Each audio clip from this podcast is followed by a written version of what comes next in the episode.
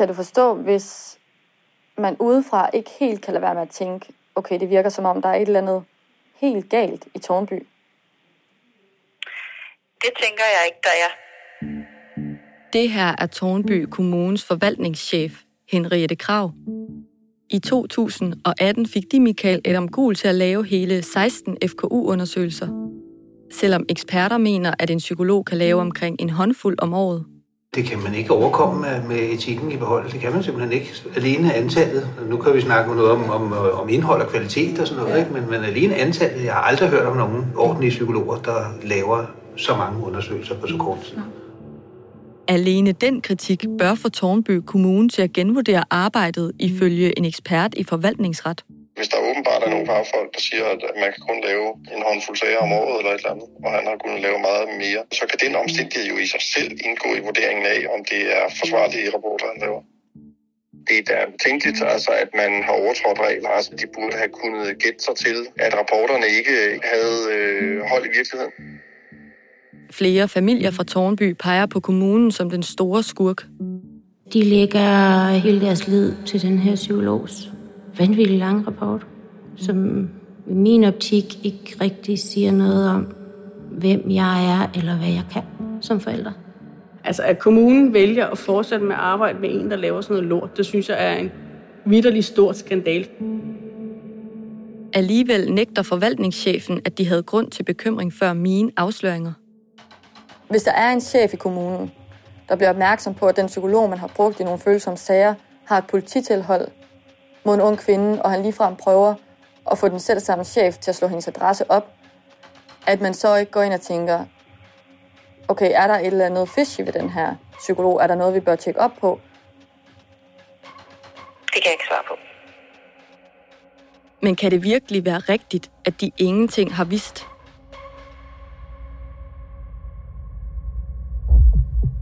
Nu stiller jeg skarp på den kommune, der har brugt Michael Adam Guhl allermest.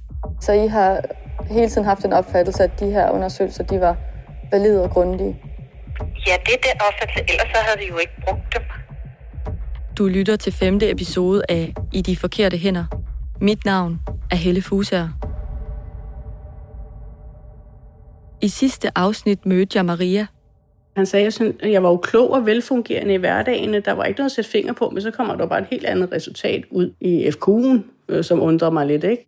Han skrev ligesom det modsatte af, hvad han sagde mange gange. Hun er en af forældrene fra Tårnby Kommune, der er blevet undersøgt af Michael Adam Guhl. Men i modsætning til de andre, jeg har talt med, fik hun faktisk lov til at få en helt ny FKU, efter børnene var blevet fjernet. Og hvad kommer den så til at få af betydning for jeres sag? Jamen, de kan ikke se nogen grund til, at børnene skal være fjernet mere. For jeg kan sagtens være mor for dem. Og det var her, vi forlod Marias historie sidst. Det er ikke særlig lang tid siden, at hendes børn skulle have været hjemme igen. Alligevel står børneværelserne stadig tomme.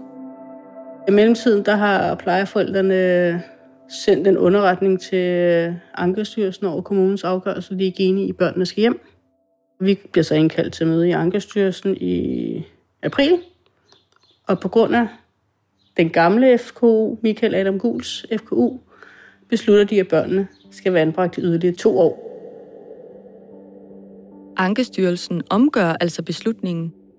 Det vil sige, først skulle Marias børn tvangsfjernes, så skulle de hjem igen, og nu skal de så fortsat være tvangsfjernet.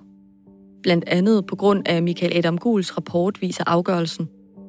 Den gamle FKU florerer bare. Den forsvinder ikke. Den kan jo ikke slettes, så den vil være der for altid. I afgørelsen står der, at børnene har behov, hun ikke kan tilgodese. Her henviser styrelsen blandt andet til Michael Adam Guhls rapport, som slår fast, at Maria har en nedsat mentaliseringsevne, et kraftigt temperament og er følelsesmæssigt ustabil. Altså, jeg er stiktosset, men jeg kan ikke vise det over for dem, og jeg har det sådan, ja, inderst inden jeg er tosset, og jeg vil skrige, og jeg vil råbe af dem og alt muligt, men jeg gør det ikke, for det kommer ikke noget godt ud. Jeg skal vise mig som den voksne her, og kæmpe for at få mine børn hjem. Børnene var ikke mere end 4 og 17 måneder, da de blev fjernet første gang. Og de har i deres korte liv allerede oplevet store omvæltninger. Jeg kan håbe på, at de er så små, at de kan glemme det. jeg kan håbe på, at når de så kommer hjem, og der går et stykke tid, at det stille og roligt vil gå i glemmebogen, men jeg kan ikke garantere det. På en eller anden måde vil de være mærket for livet. Det vil jeg kæmpe med, at de kan få den bedste barndom, uden at være mærket så meget for livet. Ikke? Jeg synes, det er frækt, at kommunerne har fortsat, hvis de godt har vidst, hvordan hans arbejde var. De kunne have sagt, ved du hvad, du laver noget lort, vi vil ikke bruge dig mere. Vi bruger en anden en, ikke? Men det har de ikke gjort. De har bare givet ham mere og mere og mere og mere. Det er jo kommunen, der laver det store svigt ved at bruge det, ikke? Maria er ikke alene om at se Tårnby Kommune som dem, der har begået det store svigt. Det samme mener de psykologer, som har påpeget fejl og mangler i rapporterne. Det er graverende fejl. Der er graverende mangler. Jeg vil godt nok være fortvivlet, hvis jeg var forældre, eller hvis jeg var barn. Det er fuldstændig altså, fodboldfiduser jo. Altså det var en svindel. Og skrive nogen på, som ikke har været med. Jeg slår ham op under psykolognævnet for at finde ud af, hvornår han er autoriseret. Der kan jeg se, der fremgår han ikke. Så autoriseret psykolog er han i hvert fald ikke. At kalde sig læge og så ikke være en skid læge, det er simpelthen svindel. Et ICD-10-screening. Jeg kan ikke se for mig, hvad det er for det. Det er ikke noget anerkendt og validt redskab, vi kender til. Selv hvis Michael Adam Guhl havde haft en autorisation eller en kandidat i medicin, ændrer det ikke på de indholdsmæssige fejl og mangler, eksperter har påpeget. Så hvorfor opdagede kommunen i det mindste ikke dem? Jeg synes, at kommunerne har også et kæmpe problem, fordi de har ikke undersøgt til bunds, om den person, de har benyttet, har haft sin autorisation ordentligt på plads. Han har et problem, men de kommuner, der har benyttet sig af hans undersøgelser, har et kæmpe problem.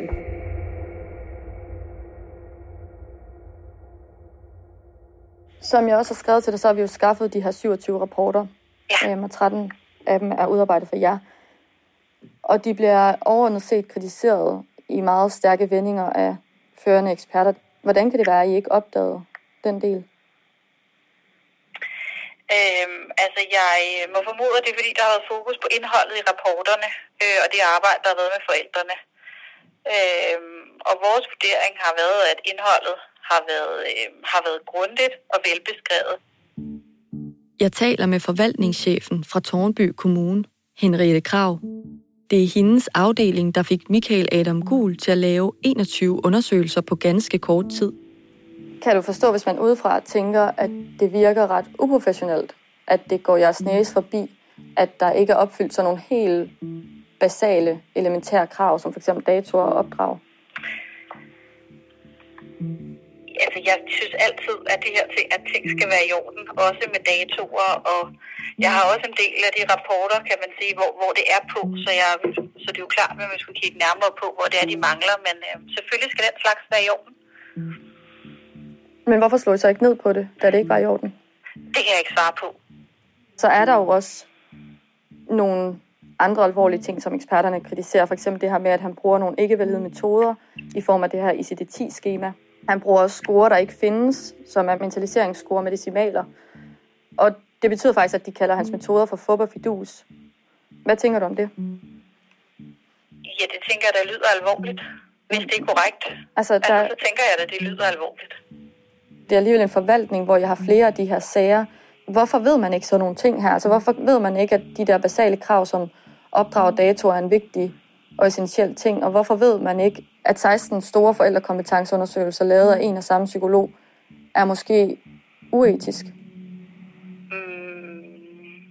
Der er jo ingen tvivl om, at retningslinjerne de skal kendes, og at der skal være styr på de dele af undersøgelserne.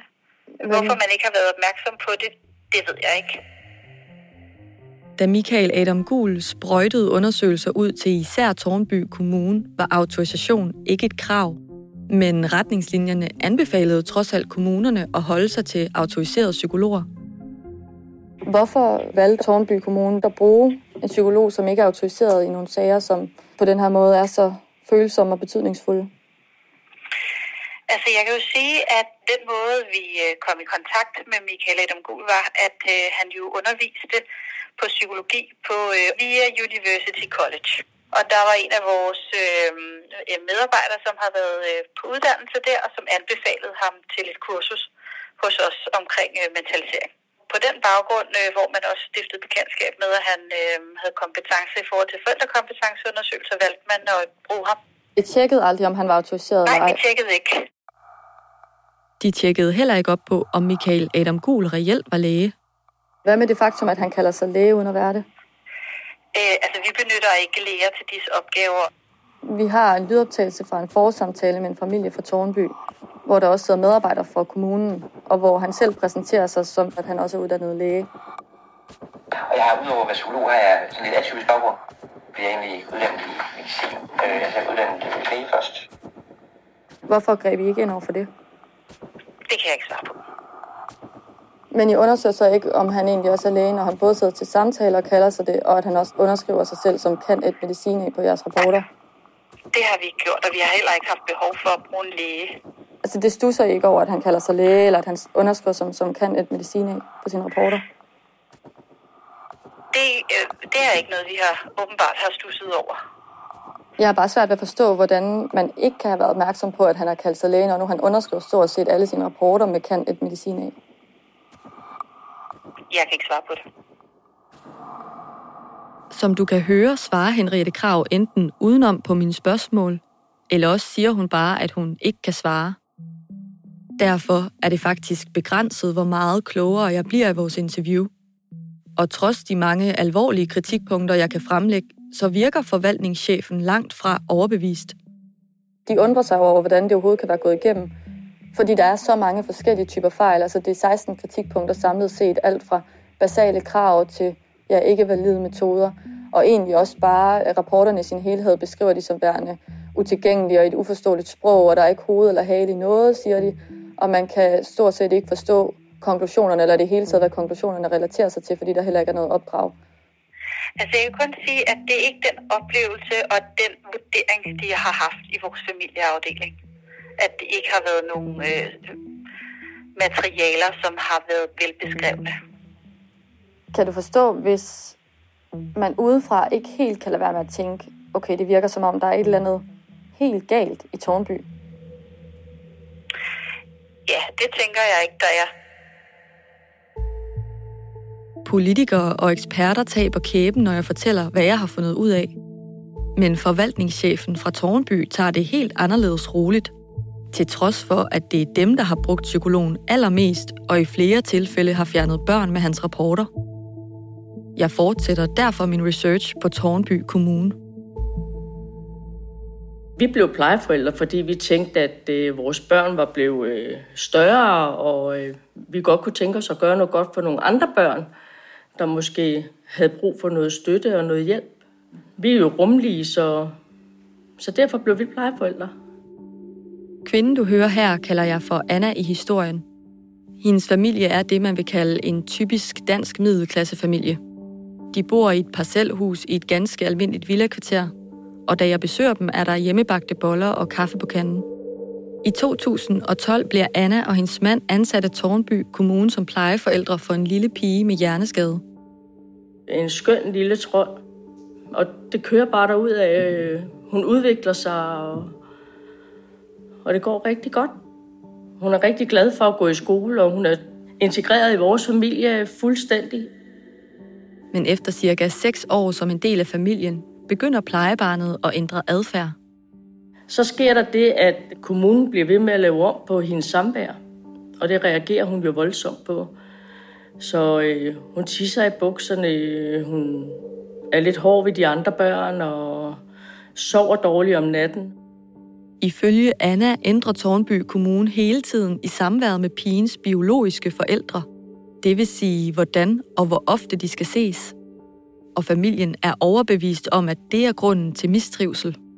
Ved det, der kun er 3 uger imellem samværende, så har hun jo kun 14 dage til at faktisk komme sig i, ikke? Og komme videre i sin udvikling.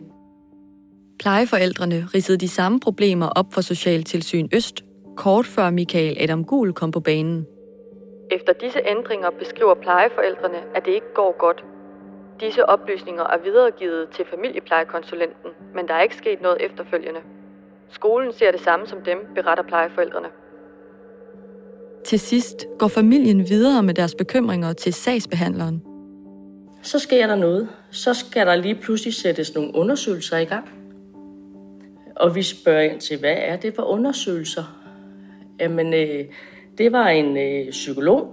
Han var uddannet læge. Han havde læst medicin, så han havde fuldstændig styr på hendes hjerneskade.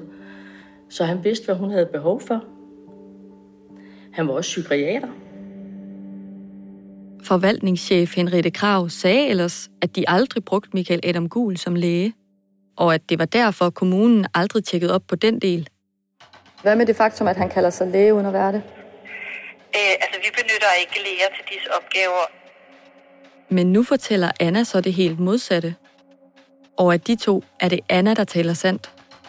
Jeg har nemlig fremskaffet flere mails, som kommunen har sendt til familier, der er blevet undersøgt af Michael Adam Guhl. Pågældende person, som skal lave undersøgelsen, er både psykolog og læge, lyder det i en besked. Psykologen, som også er psykiater, lyder det i en anden. Jeg har også modtaget en lydoptagelse. På den kan man høre en kvinde, der hedder Karin Støvring. Hun er kommunens familiechef, og det var hende, som opstartede og styrede samarbejdet med Michael Adam Guhl. Den psykolog, vi har valgt at hyre ind, han er også læge, han er også psykiater. Ifølge Anna præsenterede Michael Adam Guhl sig også selv som læge. Og så sidder vi oppe i biografen, vi er oppe og ser Far til 4 en fredag eftermiddag, og så ringer han. Og for at sige, hvem han er, Michael Guhl, og han er uddannet psykiater og psykolog, og han er læge, og han har læst medicin og alt det der. Og han skal lave en undersøgelse af os. Og så siger jeg til ham, jeg vil da egentlig gerne vide, hvad den undersøgelse går ud på. Det var bare med, at vi skulle svare på nogle spørgsmål, og så skulle han lige observere barnet, og så ville han lige besøge hende i skolen, og så var det det. Og vi skriver gentagne gange til kommunen, at vi ville have en faglig begrundelse for den her undersøgelse. Og så svarede de ikke på vores mails og vores beskeder, og vi kunne ikke få at vide, hvad det gik ud på. Mails viser, at parret flere gange spørger, hvad undersøgelsen går ud på. Men der kommer ikke rigtig noget svar. Michael Adam Guhl påstår, at de blev informeret af ham. De blev orienteret fuldt ud, men den ene havde lidt svært ved at forstå relevansen. Det er meget naturligt, da de jo, hvilket var et stort problem, slet ikke vidste, hvad mentalisering var, skriver han til mig. Han siger også, at han kun præsenterede sig som psykolog, og skriver desuden, vi talte sikkert om kampsport og deres have for at tale om et eller andet. Og hvad var jeres indtryk af Michael Adam Guhl? Jamen han var jo en voldsom person at få ind i sit hjem. Han kom jo farende ind, brusende ind og fortalte, hvem han var og hvor dygtig han var. Og han kunne kampsport. Og så nogle ting begyndte han at sidde og fortælle om sig selv, og det synes vi jo var mærkeligt. Jeg har jo siddet i nogle forskellige stillinger, blandt andet som associeret professor i psykiatri. Jeg har lavet en uendelig masse, og jeg har stået for Socialstyrelsen for ret. Jeg har haft god succes med og tjent mange penge. Ifølge Anna og hendes mand består undersøgelsen af en kort samtale, en test med nogle tegninger, en test på computeren og en kort observation af plejebarnet. Og ud fra det, der kunne han lynhurtigt sige, at vi havde ingen tilknytning til. Hun havde ingen tilknytning til os. Michael Adam Guhl siger, at han besøgte familien 2 gange af flere timers varighed. Ifølge Anna og hendes mand var han sammenlagt på besøg i under en time. Men ud fra så kort en samtale, så kunne han vurdere, at vi absolut ingen evner havde. Michael Adam Guhl konkluderer ikke, hvad kommunen bør gøre. Men han skriver blandt andet i sin rapport, at Anna mangler mimik, er dominerende og rigid, og at hendes mand har en nedsat evne til at aflæse følelser. Vi sad jo og var fuldstændig tomme indeni. Altså, vi var ryste. Virkelig, virkelig ryste. Flere af resultaterne står i kontrast til en tilsynsrapport, udarbejdet få måneder tidligere. Her får Anna og hendes mand topkarakterer, og Socialtilsyn Øst skriver blandt andet, tilsynet vurderer, at plejefamilien i meget høj grad har de menneskelige og faglige kompetencer, der findes nødvendige. Plejefamilien findes i stand til at sikre barnet en tryg hverdag med stabile, nære relationer, ro og balance. Socialtilsynet oplever, at plejeforældrene er afbalanceret, imødekommende, åbne og reflekterende. plejefamilien vurderes i stand til at understøtte barnets generelle trivsel og udvikling omfattende støtte, omsorg og opdragelse. Efter Michael Adam Guhls undersøgelse er Anna og hendes mand til et møde, hvor psykologen fremlægger sine resultater. Vi gik derfra, hvor vi fik den besked fra øverste leder, at hvis der var noget, vi ville klage over i den rapport, så kunne vi klage til Michael. Tænkte vi klage. Han har jo skrevet den. Han revurderer jo ikke den. Så vi gik derfra, og så vidste vi godt, at det her det så rigtig, rigtig skidt ud for os og den lille pige. Michael Adam Guhl understreger i en mail til mig, at han bare udførte det arbejde, han var bestilt til, og at han ikke ved, hvad undersøgelsen førte til. Han skriver også til mig, mener dog, at Karin Støvring i forvejen fandt dem uegnede som plejeforældre. Det mente hun om de fleste forældre, hun ikke lige synes om. Vi kontaktede en privat socialrådgiver. Vi blev indkaldt til et møde, og der bad vi hende om at tage med. Og hun blev simpelthen bedt om at holde sin kæft. Hun måtte ikke sige noget. Vi optog hele mødet. Så har vi også en tendens til at sige, at hver gang, at børn reagerer efter... På lydoptagelsen kan man høre Anna, hendes mand, parrets socialrådgiver og ikke mindst familiechefen Karin Støvring. I virkeligheden kan det lige så godt... Altså hende, der kaldte Michael Adam Guhl for læge. På mødet siger familiechefen til Annas private socialrådgiver, Maje Thorsen, at hun ikke må stille spørgsmålstegn ved psykologens undersøgelse. Stop. Ej, det går altså ikke, så bliver vi nødt til at stoppe mødet. Altså, du skal ikke, vi skal ikke til at begynde at forholde os til, hvordan undersøgelsen er blevet udfærdiget. Må vi tale om optakten til undersøgelsen, hvordan det var? Hvad kommer det sagen ved? Fordi nu bliver jeg nødt til at sige til dig, vi taler om, at der er blevet lavet en undersøgelse. Mm-hmm. Den skal vi ikke stille spørgsmålstegn, det skal du heller ikke. Lederen sidder og siger til Maje Thorsen, at hun ikke kan mentalisere. Vi har det på mail, at de har bedt om det 3 gange. Men. Og hvad med handleplaner? Hvis man er så bekymret, hvorfor foreligger der stort set ingen handleplaner i sagen? Så har forvaltningen måske heller ikke helt fuldt op her. De har i den grad fuldt op. Handleplaner? Nej, det kan da godt. Det skal jeg da ikke. Det bliver du bare høre. Nej, men det bliver sådan... Så sidder du smiler i det. Jamen, hvad skal jeg? Jeg vil ikke se sur ud. Det vil jeg simpelthen ikke. Men det er jo alvorligt, så det er jo ikke... Det er jo igen det der med mentalisering og mimik. Altså, vi kan jo smile af noget, der er rigtig træls. Angriber du lige min mentalisering? Nej, det gør jeg ikke. Nå, gudskelov da. Jeg troede lige... Jeg siger, at det er jo rigtigt... Altså, du siger noget skrapt, og samtidig så smiler du. Det er simpelthen det grimmeste og modbydelige møde, vi nogensinde har været til. Jamen, de var så grove. Der er en ting, der er uomtvistelig. Det er, at jeres personlighedsprofiler viser, og det gør det på begge to, at I har en rigid tankegang. Og når man har en rigid, så er man sådan meget fastlåst i, hvordan man ser på verden. Familieplejekonsulenten sidder og siger til mig, at du har jo ikke noget mimik. Og lige pludselig bliver det sådan et angreb ind over bordet, sådan et personangreb. Det var så grimt et møde. Der er nogle problematikker i forhold til mentalisering. Der er nogle mimikproblematikker. Der er nogle... Jeg kan ikke være med at grine. Han har set mig i 50 minutter, og jeg har ingen mimik. Man kan ikke se, når jeg bliver sur, man kan ikke se, når jeg bliver glad. Hallo? Ja, men jeg er bare nødt til at sige.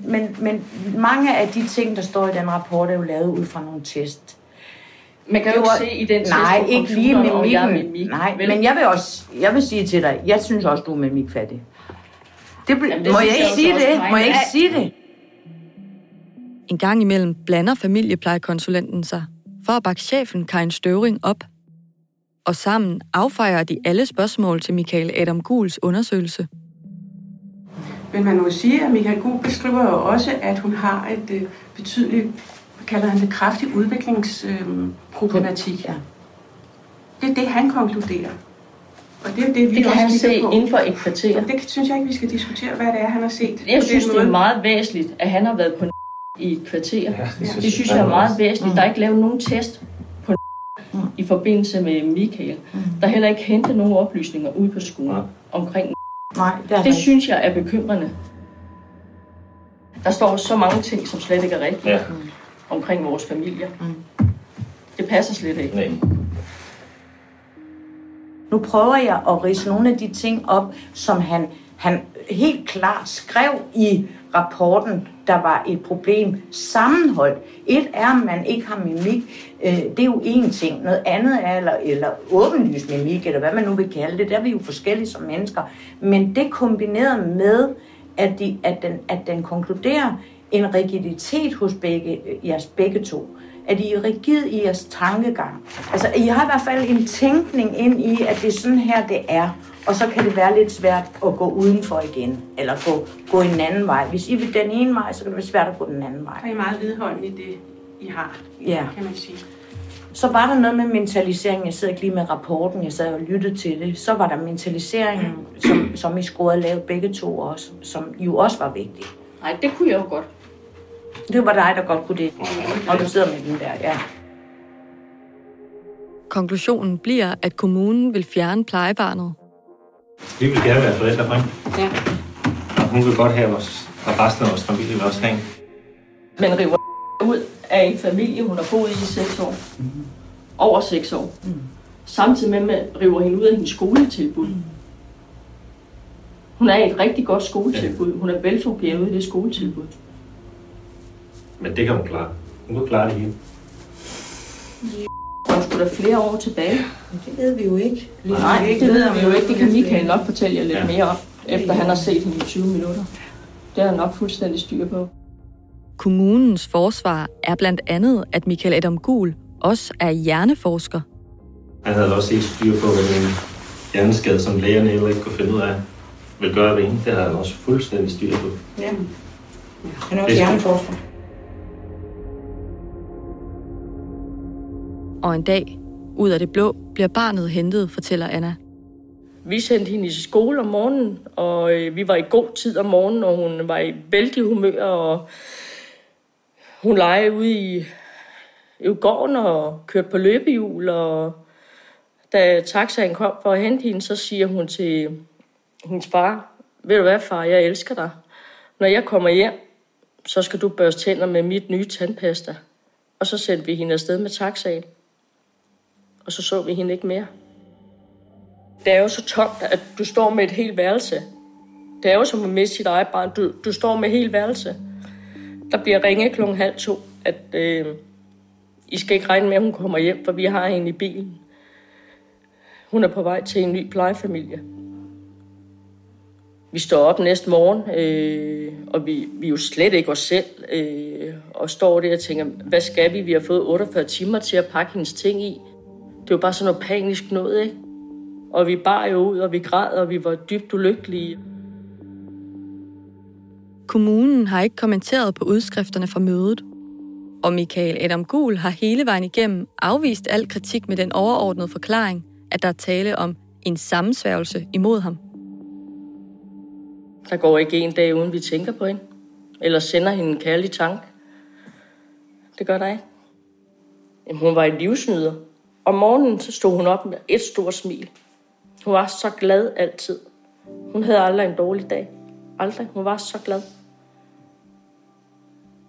Det mest kærlige og omsorgsfulde barn. Men så spørger sig selv, hvordan kan hun blive det med sådan en plejeforælder, ikke? Vi har stadigvæk en børneopsparing, der kører. Der bliver sat penge ind til hende hver eneste måned, og når hun bliver 18 år, så håber vi, at vi får kontakt til hende. Vi får jo ikke vores pige tilbage. Det ville jo simpelthen være så forfærdeligt at skulle rive hende op med rødder endnu en gang og skulle flytte hende. Det ville være det værste, der kunne ske for sådan en pige. Så det er ikke derfor. Det ved vi godt, det kommer aldrig til at ske. Men det var da det største ønske, om vi kunne få hende tilbage. Men sådan er det ikke.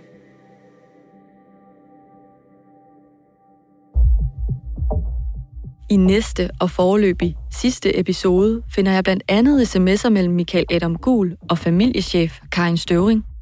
De der beskeder, hvor han skriver, at han savner hende. Er det sådan en normal omgangstone mellem jeres ledere og jeres medarbejdere og så private virksomhedsejere? Jeg synes, det er meget, meget vigtigt, at der er en professionel omgangstone. Jeg synes bestemt ikke, at det er i orden, at nogen udefra kalder ansatte her i kommunen noget som helst andet end deres navn. Har du noget viden eller en historie, du gerne vil dele med mig, så kan du gøre det sikkert og anonymt på adressen forkerte@protonmail.com. Du finder også adressen i episodebeskrivelsen. I De Forkerte Hænder er lavet af Thomas Arndt og mig, Helle Fuusager.